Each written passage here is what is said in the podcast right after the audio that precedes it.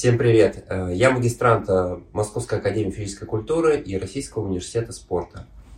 У меня в гостях э, директор НИИ «Антропогенез» Олег Александрович Чагин. Здравствуйте, Олег Александрович. Здравствуйте. Сегодня мы поговорим на такие общие темы по физическому развитию ребенка и хотел бы разобрать несколько с вами вопросов. То есть вы квалифицированный специалист в этой области, я так понимаю, знаете очень много всего. Поэтому для вас у меня есть несколько вопросов, на которые хотел бы я услышать ответы и наши слушатели. И первый вопрос, который хотели бы мы сегодня рассмотреть с вами, а, что лежит в основе физического развития? В основе физического развития лежит физическая деятельность и коммуникация с факторами внешней среды. Эволюционно эти факторы были безусловны, мы на них никак не влияли. На содержание кислорода, на температуру, географию, на геодезию, на все эти факторы. Мгм. И мы стали людьми. Ну, если Божье творение не рассматривать. В последнее время, когда начался социум, мы на условия внешней среды стали влиять. То есть мы носим одежду вместо Мгм. шкур, это высокие технологии. Мы вынесли эволюцию на периферию, Мгм. то есть мы не стали эволюционировать глаз, а научились делать телескоп и микроскоп. Мгм. Мы не стали э, развивать там слух, а добавили там, ну, звуковые какие-то устройства, да. И мир познания за счет вынесения эволюционного развития за счет разума наружу да, из тела, он намного расширился. Мгм. То есть от бесконечных световых лет космоса до микромира, макро-микромира. Повлияло ли это как-то полезно на человека? Стал ли он физически более здоров? Нет, Мгм. Не стал, да? не стал. Мы потеряли по размеру, по весу, по массе мозг. Мгм. Мы потеряли, ну я вот пример приведу, что вот, вот вы физически развитый, если взять там какого-нибудь вот очень сильного человека, ну борца какого-нибудь нашего, там Карелина, там Мгм. еще кого-то международного, вот собрать там десяток олимпийских чемпионов по вольной борьбе супер тяжелого веса. Сколько технологий затрачено в то, чтобы они стали вот олимпийскими чемпионами, тренировки и так далее. И возьмем, например, наших братьев меньших горил, Мгм. которые в фитнес-зал не ходят, ведут достаточно такой образ жизни спокойный, Мгм. Горилла нормальная, средняя, при вот его при росте и весе чуть-чуть больше, чем Карелин, она физически его ну, в 10 раз сильнее. То есть она вот этих олимпийских чемпионов, если они захотят с ней побороться, ну, она вот этих всех пятерых или десятерых, она просто убьет сразу. Мгм. Не ходит в фитнес-зал, не качается. Понимаете? Да, да, да. Там нет э, медицинского контроля, там нет э, препаратов огромного количества, ну, которые в спорте. Поэтому, что такое физическое здоровье и развитие? Это способность адекватно реагировать на факторы внешней среды. Зависит от возраста, от географии, ну и так далее и тому подобное. На самом деле вопрос нормы намного меньше изучен, чем вопрос патологии или вопрос спорта. Я надеюсь, мы поговорим о чем отличается физическая культура от спорта. Мгм. Вот то, что касается большого спорта, там человек изучен намного лучше, чем обычного человека, идущий по улице. Мгм, понял. А вот смотрите, вот поисковая активность и предметная деятельность, это тоже... Это основа развития ребенка. Основа его развития Мгм. это поисковая активность. Он вот родился, и он начинает через несколько там недель, Мгм. он начинает уже познавать мир. Это безусловно, это инстинкты.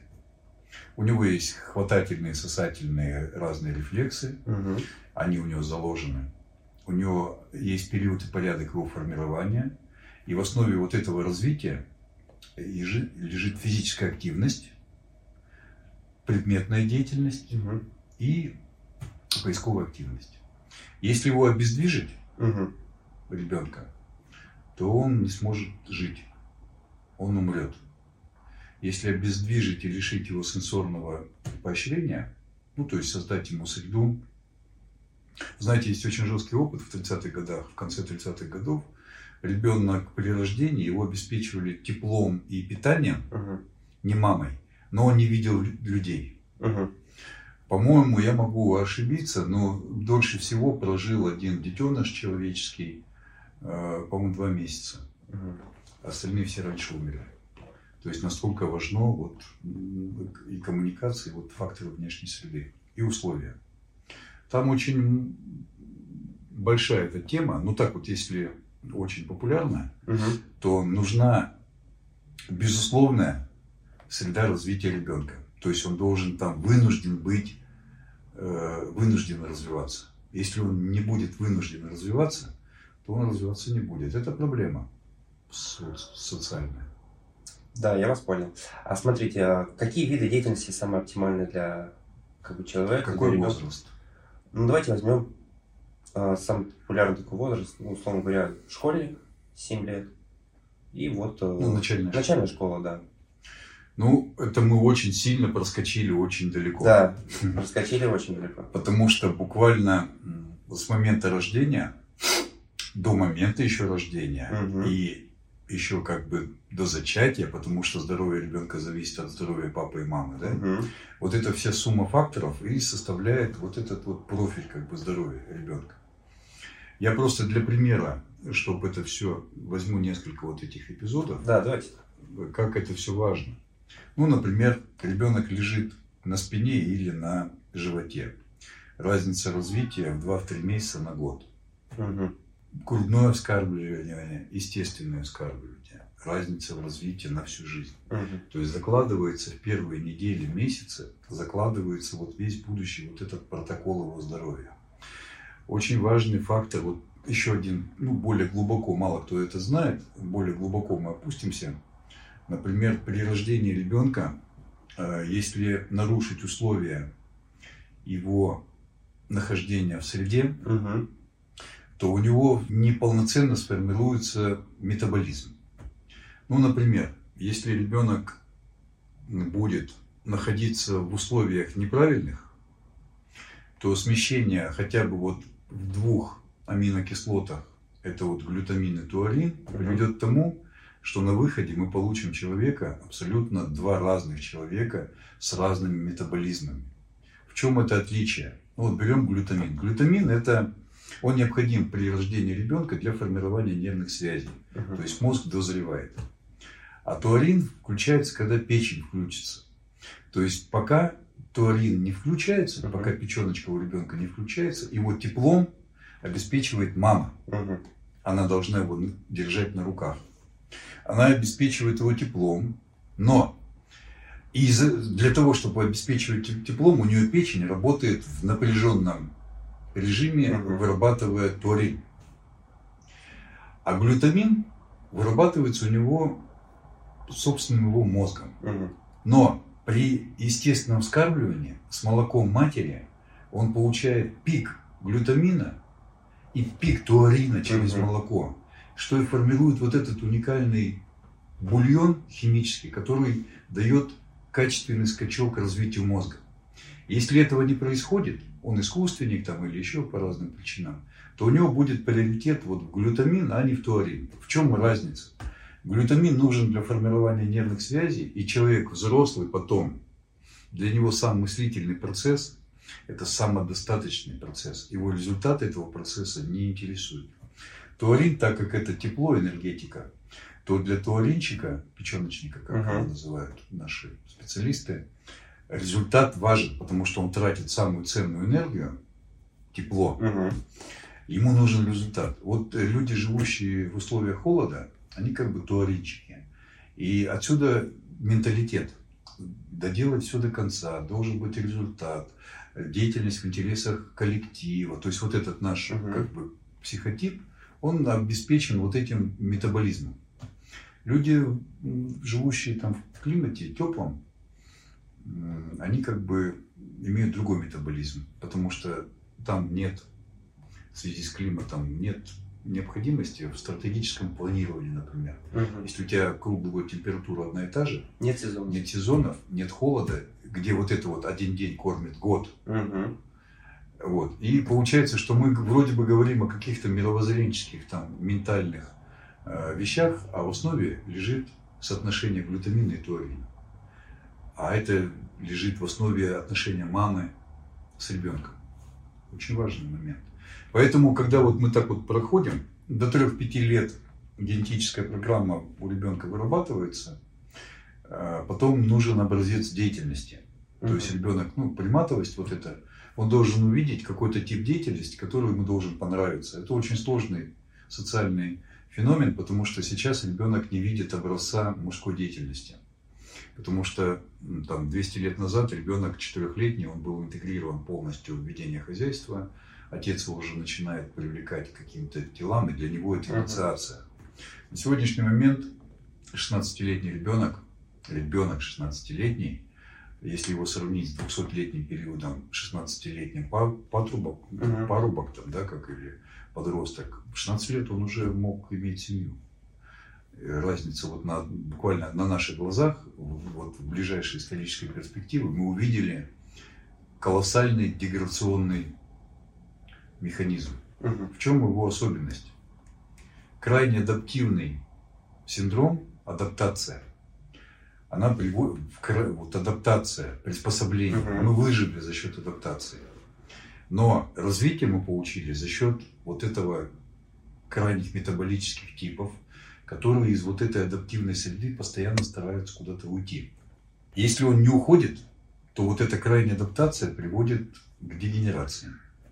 Начинаются дегенеративные механизмы. Ну вот в социальной среде одним из основных – это ДСТ-синдром, дисплазия соединительной ткани. Специалисты знают, о чем uh-huh. я говорю. А крайняя форма дегенерации приводит к вырождению.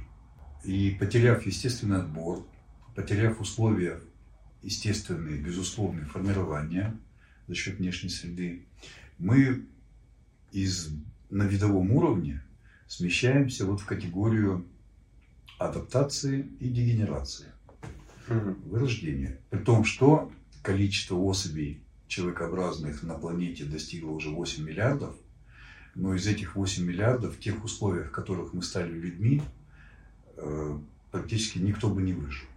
Угу. То есть нам сейчас надо создавать, то есть современная среда вот, развития ребенка, да, вот э, в физическом плане, она как бы немного сейчас неправильно построена. То есть она ну, не... щадящий режим. Щадящий режим, да. То есть, То есть секции, если вы хотите, фитнесы. Да, если вы хотите, чтобы у вас ребенок был здоров, вокруг него нужно создать среду безусловного развития. Как это скомпенсировать, да? Угу. Я хочу напомнить, чтобы не усложнять э, ну, восприятие, хочу напомнить, что как вообще эволюционно формировался человек, на какой физической деятельности.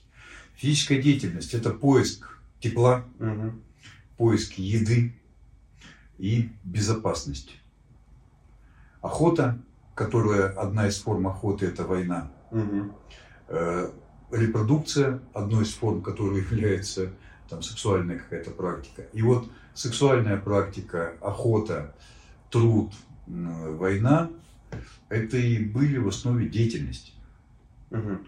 И, как вы понимаете, они были безусловны. То есть выбора у человека воевать или не, не воевать, э, там, любить или не любить, у него как бы не было. Все было очень примитивно. На сегодняшний момент мы, если рассматривать будем спорт, то надо смотреть, что из них вот похоже, и мы выясняем, похоже на вот те примитивные деятельности.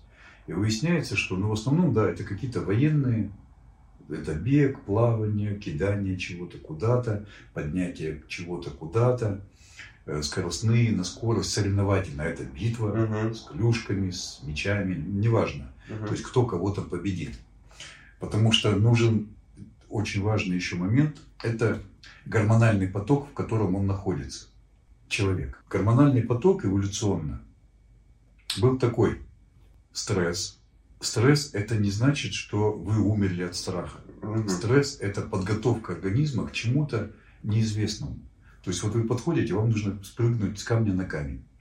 У вас мозг рассчитывает траекторию с учетом вашей физической силы, там, мокрости, ну, там, и так далее. И он говорит, можно в принципе, но ненадежно, короче.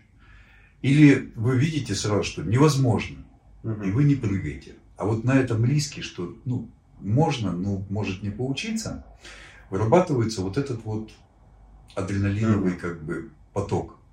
Если еще, а если за вами гонится или вы там догоняете, то этот адреналиновый поток, он как бы разноуровневый, разнообъемный, разноплановый. Угу. Для чего он нужен? Адреналин в этом случае не только он, там это группа, мы говорим про группу.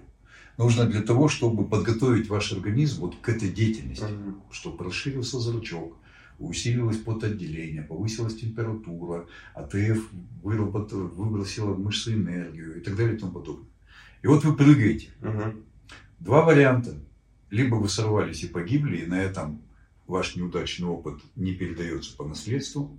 Либо вы перепрыгнули, догнали, съели или там оплодотворили и получили распространение. То есть все очень было тупо и примитивно Мгм. в этом плане. Так вот, гормональный поток адреналиновый, адреналин выработался, и он, проходя по кровотоку, он как бы, его метаболиты, распад, через, проходя через печень, должны утилизироваться печенью. Мгм. И тут мы вспоминаем туарин, который это участвует в Мгм. этом. И как помочь печени? Помочь печени несколько есть путей. Первое – это физическая активность. То есть догнать, убежать. Вот это вот то, что было. А, Второе – это сейчас догнать и убежать заменилось э, алкоголь, табак, наркотики, фармакология. Мгм. Это тоже адаптогены, Мгм. которые заменяют нагрузку печени. Да, понял. Третий уровень, высший уже уровень, это когда ты спасся, догнал, поел. Это эндорфины, группа гормонов, которые поощряют правильность действия. Мгм. То есть идеальная форма, которую должен специалист держать в голове в любом тренировочном процессе и в развивая вот в технологиях развития физического. Нужно ребенку создать такое максимальное напряжение, которое он сможет преодолеть Мгм. получив положительный результат, победив. Это секрет и основа образования, воспитания. Если вы работаете на более низком пороге, то у вас не будет максимального результата. Если вы задерете порог превыше, то у вас депривация будет. Вы как бы не получите результат. Вся тонкость, вся драма э, физической культуры и педагогики, и образования – это вот эта граница максимального развития, которую можно преодолеть. То есть педагог должен понимать именно границу, Да. которую довести, довести, чтобы ребенок был научить победить. победить. То есть функция отца в чем заключается? Научить обходиться без себя. Мгм. А сейчас так устроено, ну мама в частности, так устроена, что она вот эту границу постоянно занижает. Мгм. Чтобы ребенок Если папа там, не дай бог, что-нибудь залезет, она его тоже туда ним. же занизит. Да. Поэтому э, это должна быть общая культура. Мы когда говорим физическая культура, мы ее сокращаем до словосочетания физра. Мгм. Но термин, вот я со студентами Мгм. разговариваю, говорю, что значит физическая культура? Они говорят, ну, физра, там, мяч, там, гимнастика, плавание, кидание, что-то куда-то. Я говорю, физическая культура состоит из двух слов. Это вот физическая, там в основе физика, наука о мире вообще. Мгм. И культура. Культура – это то, что нужно передать другим. То есть нужно передать другим знания и умение пользоваться этим миром. Это самое сложное, э, самый сложный предмет. Это метапредметный предмет Мгм. тавтология такая. А а у нас это все кидание мяча в корзину, там, отжимания, подтягивания. И набор каких-то стереотипов, которые не имеют никакого отношения к здоровью. Мгм. То Но есть- это уже к спорту больше это Да, относится, на да? спорт повесили. То есть, если подытожим, то вид деятельности самый оптимальный, а, я такое заключение делаю, это какая-то игровая деятельность, где будет э, нагрузка высокая максимально, но что ребенок может преодолеть Да, и получить результат, да, победа. победа. Но мы не говорим о спорте, мы говорим именно просто Я про спорт вообще не люблю говорить. Для меня спорт это область узкой специализации, такой же, как я не говорю о, о больных. Мгм. Это не, как Та бы, тема, это не та тема, с которой мы можно говорить, рассказывая о больных. Для меня спортсмены, они вот в этой категории. Там а это должен быть индивидуальный подход, очень Да, да, сложный. Там это, это наука другая совсем. Вот мы говорим о физической культуре. Если родители вот, подростков хотят, чтобы у них дети были здоровые, Да, да, вот то нужно категорически избежать к этому времени любых спортивных секций и спорта вообще, и цели как спорта, а потратить время на общую физическую подготовку, ОФП, Мгм. квалифицированная, куда будет входить арсенал деятельности определенный. Что он подразумевает? Вот у нас в инновационно-образовательных платформах, а, которые мы занимаемся, разработка вот общей физической культуры, что мы туда вкладываем? Я про плавание, я про ползание, там, лазание как бы молчу, но вот я пример привожу обычно на бассейне, там, да? Мгм. То есть ребенок при рождении может плавать. При рождении он может плавать, его не надо учить. Детей, которые плавают при рождении, ну единицы, у которых шизанутые мамаши, короче, которые... То есть у нас это ушло вот в категорию какого-то андеграунда. От крайности крайности. Да. А это, это абсолютно естественная деятельность. Вот мы, я привожу пример на плавание, например. Мгм. Вот представляете, у нас ребенок родился, и до школы он вот в лягушатнике с мамой плавает. Какая там задача должна? Чтобы он был с мамой, и чтобы он держался на воде и не боялся воды, потому что это закаливание, это физическая нагрузка, это 3D, вот это вот Мгм. все, что с ним. И вот он там брызгается, играет, ему кидает мячик, он доставает его там до дна, кубики там собирает, что-то делает. Мамы довольны, потому что купальники. Когда он приходит в школу, начальная школа, его нужно научить держаться на воде, это такая же продолжается игровая деятельность, потому что игра – это очень сильно недооцененная деятельность ребенка. И у него любая деятельность вот в этот период должна быть игровая, потому что игра – это подготовка его э, к реальной жизни. Мгм. Можно это обустроить? Можно. Технически сложно? Нет. Нужны для этого олимпийские чемпионы? Нет. Нет. Нужна гигиена и вот какой-то арсенал вот этих деятельностей. Игровых. Да. Если он до, вот до школы сможет держаться вот просто на воде, не бояться воды и там как угодно двигаться, это хорошо. Это тоже хорошо. Когда он приходит в школу, он должен никуда не торопясь, вот вы если сейчас отдадите ребенка в бассейн, из него там будут делать Спортсмен. спортсмена, Да. потому что тренеру нужен результат. Техника. Либо это да. будет очень дорого, и тогда ему не интересно, ну ни- никому не интересно, что он просто плавает. А вот в системе образования, то есть что нужно сделать? Нужно, чтобы ребенок до восьмого класса, там гормональный период другой Да, начинается, да, да. в него никуда не торопясь заложить все основные техники плавания. Что такое техника плавания? Техника плавания – это очень тонкое управление телом Мгм. В, полете, в 3D Фактически, среде, где зависит, чтобы он понимал, как важно положение ладони, тела и так далее. И вот это вот никуда не торопиться, это очень важно, потому что если мы заложили ему ошибку, то он в тренировочном процессе эту ошибку будет просто умножать. Мгм. А вот когда у него период полового созревания начался, очень важный период, у него должна быть уже техника доведена до совершенства, и тогда мы начинаем тренировать силовые выносливые эти. Да. Когда они письками начинают мериться, вот пусть они там на скорости и гоняют. Да, да, да. И у них мышцы. А теперь вопрос. Если у нас ребенок э, три раза в неделю находится вот в этой водной среде по полтора часа, мышечный каркас мы ему сформируем, Сформируем. нужно для этого вот прямо там мастеров там каких-то очень Нет, достаточно минимально. Достаточно тренера нормального, Багор, их это там подтапливать, короче. От спины отталкивает. Да, и 320 или 220 вольт подключенный там в бассейн. И у них будет результат там любой. Ну, я шучу, конечно. Это другая культура. Вот мы просто... Что для этого нужно что-то? Ну, вот это элементарно. Раз. То, что мы говорим бег. Бег, при всем при том, что это настолько очевидно, людей, умеющих правильно бегать, ну, единицы. Пусть сотни на земле там есть. Но вот в нашем окружении их единицы. Я вот знаю несколько человек только, умеющих правильно бегать. Мгм. Я иду по улице и вижу людей, которые не умеют бегать, не умеют ходить, не умеют садиться, вставать. То есть они не умеют делать элементарные вещи. Бег разный. Желательно бег. Это вот в основе бега это вот кроссовая вот эта система. То есть бег по пересеченной местности с изменением ритмов, ну и так далее и тому подобное. Это Рельеф нормально. так далее. Да. Бег. Гимнастика должна быть у ребенка. Ну, не спортивно, обычно. Обычная Да. спортивная гимнастика, только не, спортивная как бы Да, да, да. гимнастика, а то, что вот входит паркуры, воркауты Да, да, да, да. с предметами. Это локомоция совсем другая, ребенок это.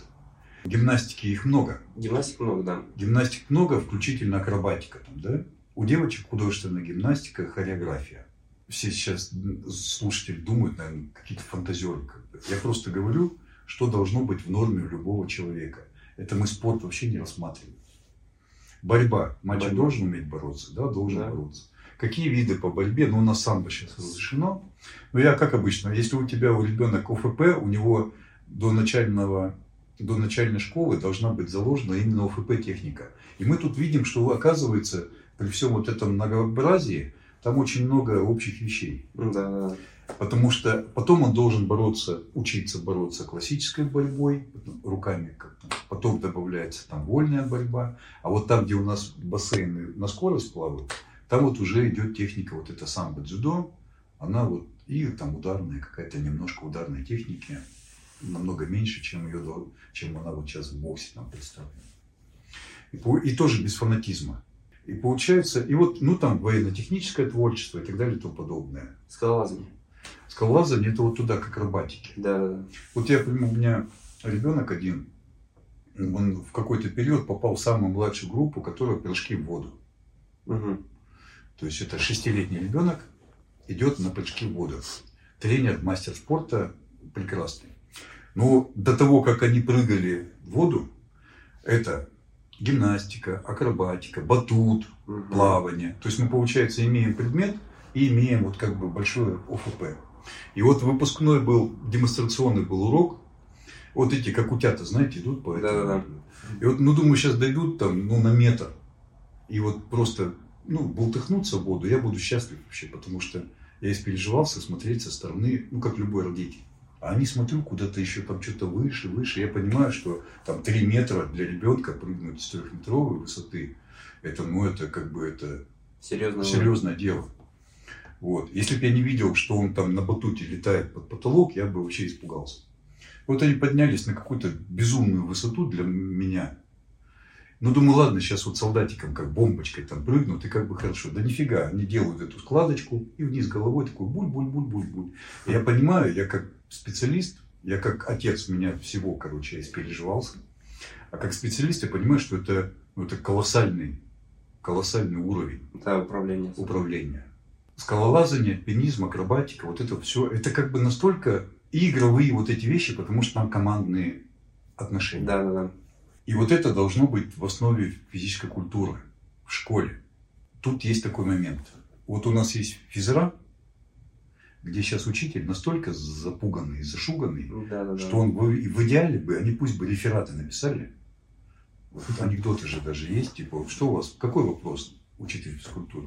Отжимание, говорит, 15 раз. Начинайте. Она говорит, раз, два, три. Вот она 15 раз отчиталась. Он говорит, ну, зачет.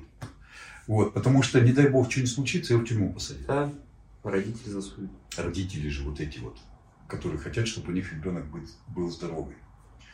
А физическая культура должна быть вот, ну, вот такая, в таком диапазоне. Конечно, требует за собой материально-техническую базу. Мы вот это и обеспечиваем в инновационно-образовательных платформах. Потому что, смотрите, у нас ребенок в физкультуру пошел, вспотел, потом сидит Ну, в классе, значит, пахнет, потом у нее идет математика, а потом мама когда-то там в голове решила, что ее сын должен быть хоккеистом. Или футболистом, или на виолончели играть, либо Художник. художником. По какому принципу она это определила, это нужно заходить в глубины ее там подсознания, в молодость и искать вот этого хоккеиста, виолончелиста или там художника. И ребенок всю жизнь потом вот этой вот деятельностью занимается. Но даже если она решила, нужно купить ему одежду. Для Ну, хоккея это оборудование, 300 тысяч рублей, амуниция, сесть в автомобиль, вести его в спортзал. Ну, понимаете, Да, да, так да. когда в школе после двух-трех часов избушка на клюшке и все закрыто. То есть инновационно-образовательная платформа – это среда, где вот эти все возможности, они встроены там. Ребенок там остается в школе на целый день, его не надо возить по всей школе, он получает всю эту нагрузку вот в школе на полный день. Домой он приходит вечером. То есть вот это вот без фанатизма, и тут спорта-то нету, потому что спорт, он должен быть уже на всем объеме физкультуры как высшие точки результата, Мгм. не как инвалидность. Но тут есть такой момент, он связан с цифровыми вот этими технологиями, с изменением мира. В чем их особенности? Ну вот сейчас вот вы видите, все там Boston Dynamics показывает там этих собак, которые сальто делают, и Да, да. роботов. Вот последние роботы, которые там танцуют, а я еще помню, когда они были вообще еле ходили на таких штурах. То есть вот за буквально несколько лет они, Пентагон, заказчик, ставит задачу, чтобы вот МУЛ, например, вот этот, да. Он мог в автономном режиме передвигаться в течение там 300-500 километров по пересеченной местности, э, транспортируя на себе 300-500 килограмм груза. Паралимпийские виды показывают более ценный, качественный результат, чем олимпийский. Я смотрел сюжет, где бегун на рессорах Мгм. он говорит, при всей вот этой вот, ну, трагичности, я себя человеком почувствовал только когда я лишился ноги. Здоровый человек не ценит свое здоровье. Нужно лишиться ноги, Да, чтобы понять, что такое просто ходить или бегать. Но теперь смотрите, я почему вот этот пример привожу. Э, На каком-то периоде, скоро очень, у нас будет два направления. Либо трансгуманизм и внедрение технологий в тело человека, либо роботы, андроиды на таком уровне, на котором спорт, он теряет смысл. Смысл. Мгм. Потому что на сегодняшний момент паралимпийские виды, если их технически отпустить, то они покажут результат э, с экзоскелетами, понимаете? Да, да, да, так да. далее. Это первое. Второе, вот, например, ребенок больной ДЦП, который научился самостоятельно есть ложкой, это вот с точки зрения усилий, которые он потратил, это вот мастер спорта международного класса. Вся фитнес-индустрия – это чисто маркетинг. Поэтому радикальное вот такое научно обоснованное предложение перенести все, что связано с физическим здоровьем ребенка, систему образования и оставить это там, на научном, на научном контроле. Мы, у вас будет, наверное, эфир по врачебному контролю, да? Да, да, планируем. То есть, вот, ну вот, представляете, мы можем контролировать там около 80 показателей здоровья ребенка неинвазивно. Такого в мире нигде нет. В динамике его деятельности. Это уникальный, уникальнейший проект. Есть аппаратная часть уже для всего этого. Поэтому, возвращаясь, извините, что я так вот как бы Мгм. далеко, потому что ну, невозможно как бы какой-то вырвать момент, непонятно всей вот охвата глубины. Мамочки и папочки, понятно, пока мы там не построим такие школы, в какую деятельность отдать ребенка. Максимально игровая, максимально универсальная, минимально специализированная. Да, понял. Нет специализации, Да, игровая форма. да. Специализация удел насекомых.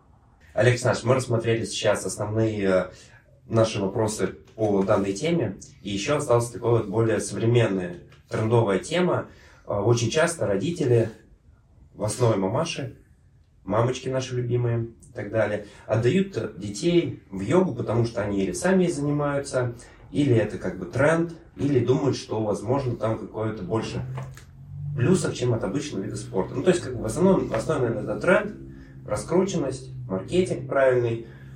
Э, Вот хотел бы на эту тему вас спросить, стоит ли ребенка отдавать в йогу, детскую, бэби-йога, ну, в разном возрасте? Я, наверное, распугаю всех ваших этих, э, Любимых матерей?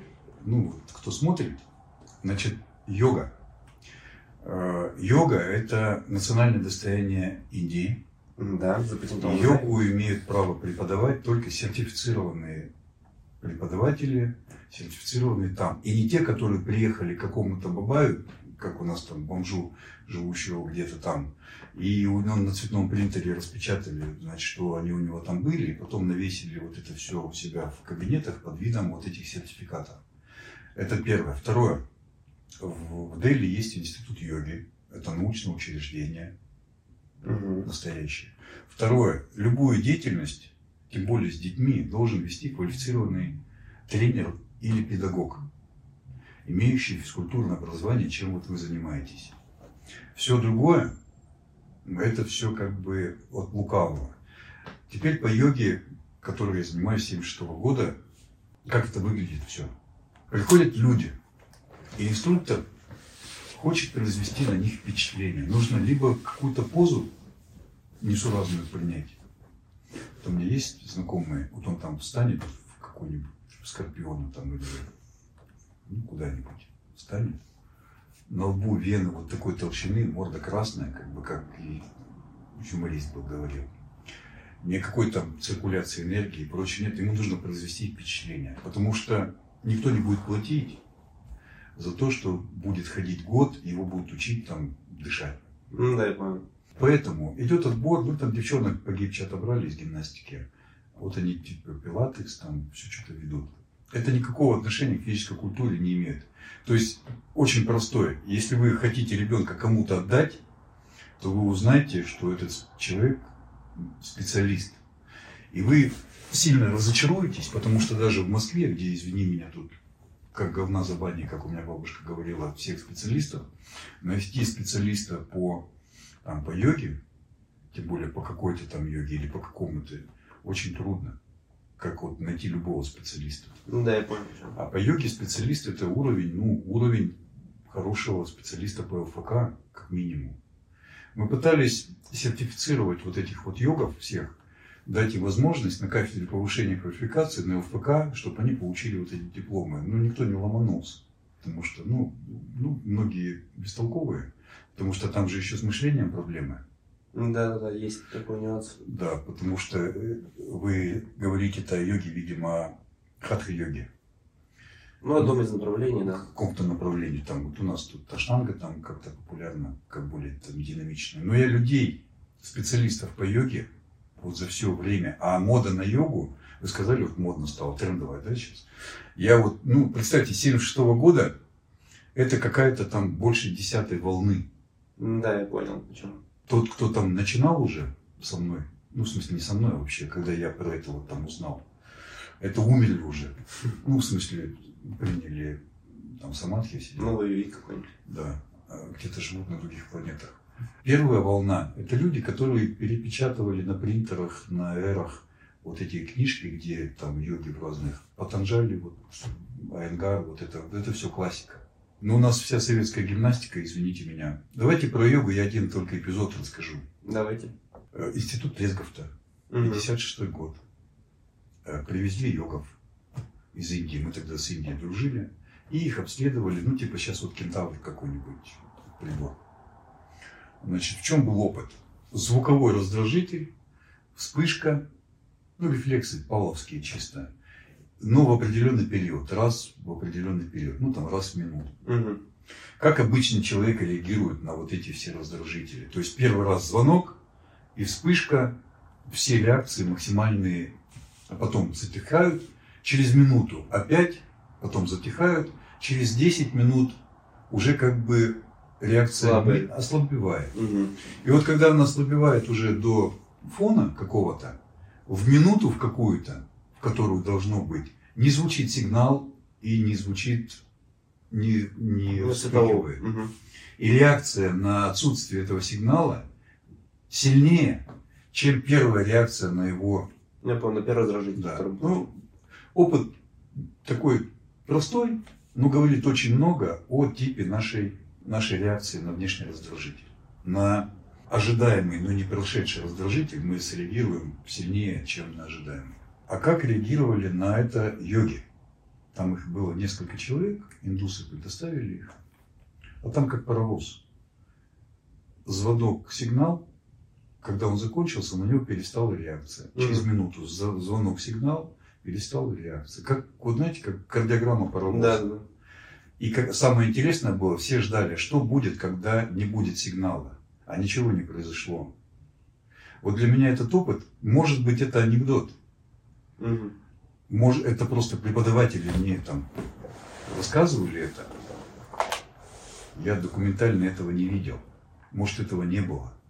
Но для меня это вот что такое йога. Да, я понял. Вот на этом уровне.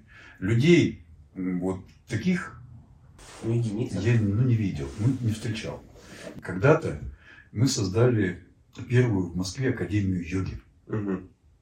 Привозили из Индии специалистов.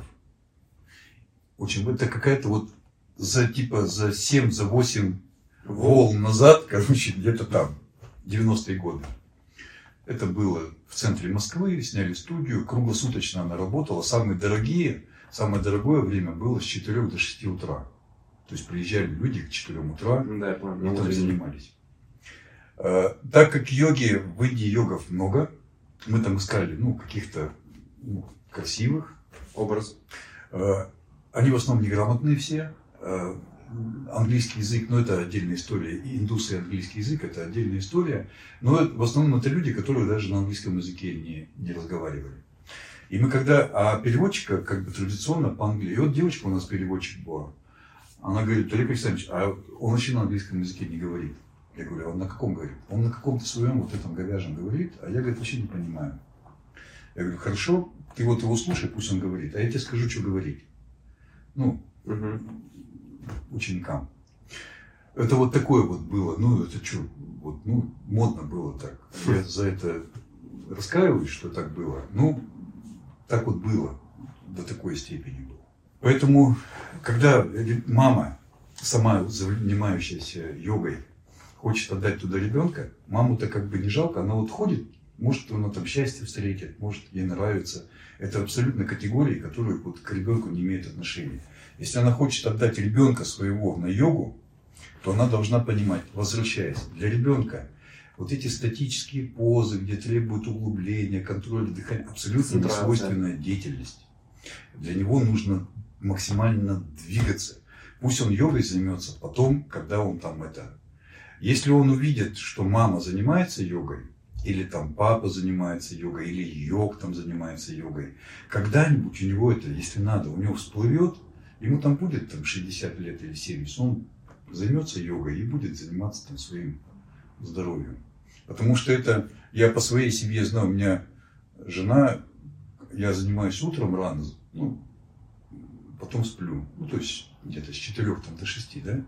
Вот. Э, Я бы не сказал, что это йога, это уже какая-то своя, там, какая-то своя Работная система. система. Да, но э, в какой-то момент вот я там занимаюсь, утром удобно, никому не мешаешь. И жена проснулась утром, выходит и видит меня там что-то делающее. Она, ну, как бы сказать, что она напугалась, это, ну, громко сказать, ну, просто как бы это вот что-то, ну, что ты, что ты делаешь, да? Вот, это как бы тоже даже на родственников оказывает какое-то там влияние. Йога это в Индии считается, что йогой занимаются либо с рождения, с детства, но нужно учитывать, что йогой не все индусы занимаются йогой. Это как все русские играют на балалайке с медведями и пьют водку. Ну да, да, да. То есть это очень узкая, маленькая прослойка, и если там ребенок этим занимается, то из него кого-то готовят. Но в основном это факирство больше, чем йога. То есть люди путают. Патанджали сказал, что стояние на голове не, не есть йога. Да, я понял, что. Вот. Э, Поэтому людей, которые в этом разбираются или хотят на эту тему поговорить, и серьезно, и квалифицированно, очень мало. Все это вот на уровне модно и красиво. Коврики там цветные, вот это все. Да, я понял. Одежда там, это вокруг этого бизнес э, строится. Пахнет хорошо. Я просто встречался с такими предложениями, что детский садик э, ищет тренеров по йоге, и мне было просто Нет, даже детский не сад- вообразить было. Детский сад вообще не может взять кого-то, э, тренера по йоге, если это не педагог или не тренер детский. А детские тренера – это высочайшая квалификация. Ну да, Намного проще бы было заниматься ОФП с детьми, потому что вопрос вот ходьбы, бега и осанки и выполнения элементарных каких-то упражнений – это колоссальная проблема. да, я понял. Поэтому отдавайте детей на общие физические какие-то подготовки. Вот знаете, можно, я могу вот дать совет, сказать, знаете, уважаемые родители, вот там хоккей, а вы вот со своим ребенком, э, например, много гуляете. Вот я вот вырос, когда для меня вот коммуникация, это когда ты с отцом идешь там долго, чем дольше, тем лучше, где-то, и разговариваешь. Вот ходишь и разговариваешь. И я думаю, что, ну, как бы, понятно, что времени нет. Но чудес не бывает. Если у вас нет времени, то ребенок что-то не получит. Да, я понял. Если вы хотите его отдать в концентрированный какой-то вид деятельности, то он получит концентрированный дефект. Да, это, конечно, проблема современная. Спасибо, Олег Александрович. Пожалуйста, Было обращайтесь. приятно вас послушать. Закончим на этом наш с вами эфир. Спасибо, что нас досмотрели до конца. Приходите еще раз. Приходите еще.